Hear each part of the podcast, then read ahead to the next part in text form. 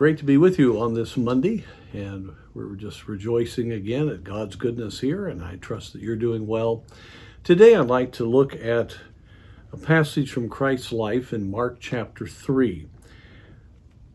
We often have a tendency to just look at things from a normal human standpoint.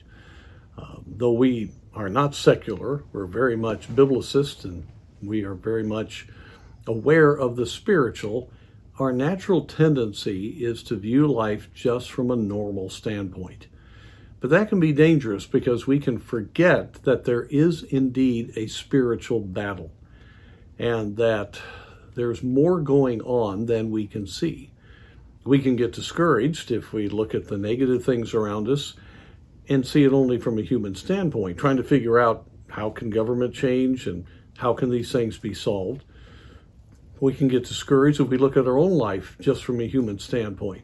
Now, we know God is working and we know there's spiritual battle, but it is so uh, just such a tendency to look at things humanly. Well, today we see in Mark chapter 3 uh, the Lord speaking to his disciples and the, the great work that he was doing. And it's interesting as he was uh, following through with his disciples and doing the work of the ministry, he was casting out demons as part of that. And we read in verse 11 And unclean spirits, when they saw him, fell down before him and cried, saying, Thou art the Son of God. There is a spiritual battle, and this spiritual reality was unveiled by the Lord Jesus because as he confronted demonic powers, as he was even in their presence, they had to acknowledge who he truly was. Uh, they were not at all fooled by the philosophies of man. They know reality. God is the creator. Jesus Christ is the second person of the Trinity, the creator God. And so they understood that. And so when they were confronted, they had to admit, Thou art the Son of God. I bring this up because we need to realize that yes, there is a spiritual battle going on, but God is the victor. This is even prior to the cross.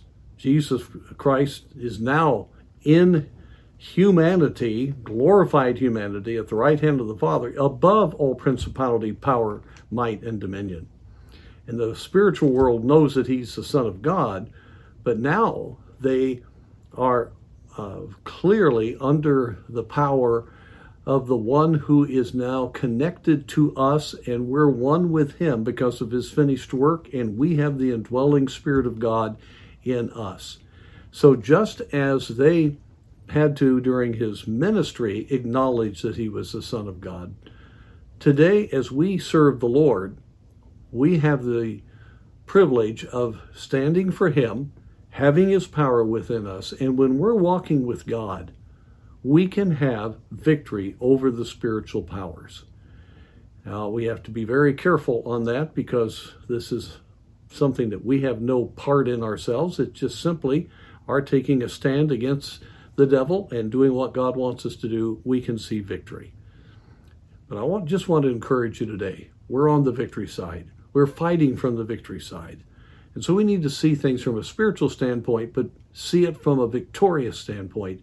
And if you do that, you'll stay encouraged day by day as you realize God's on the throne. He's already won the victory, and He is working all things together for good to reach this world with the gospel.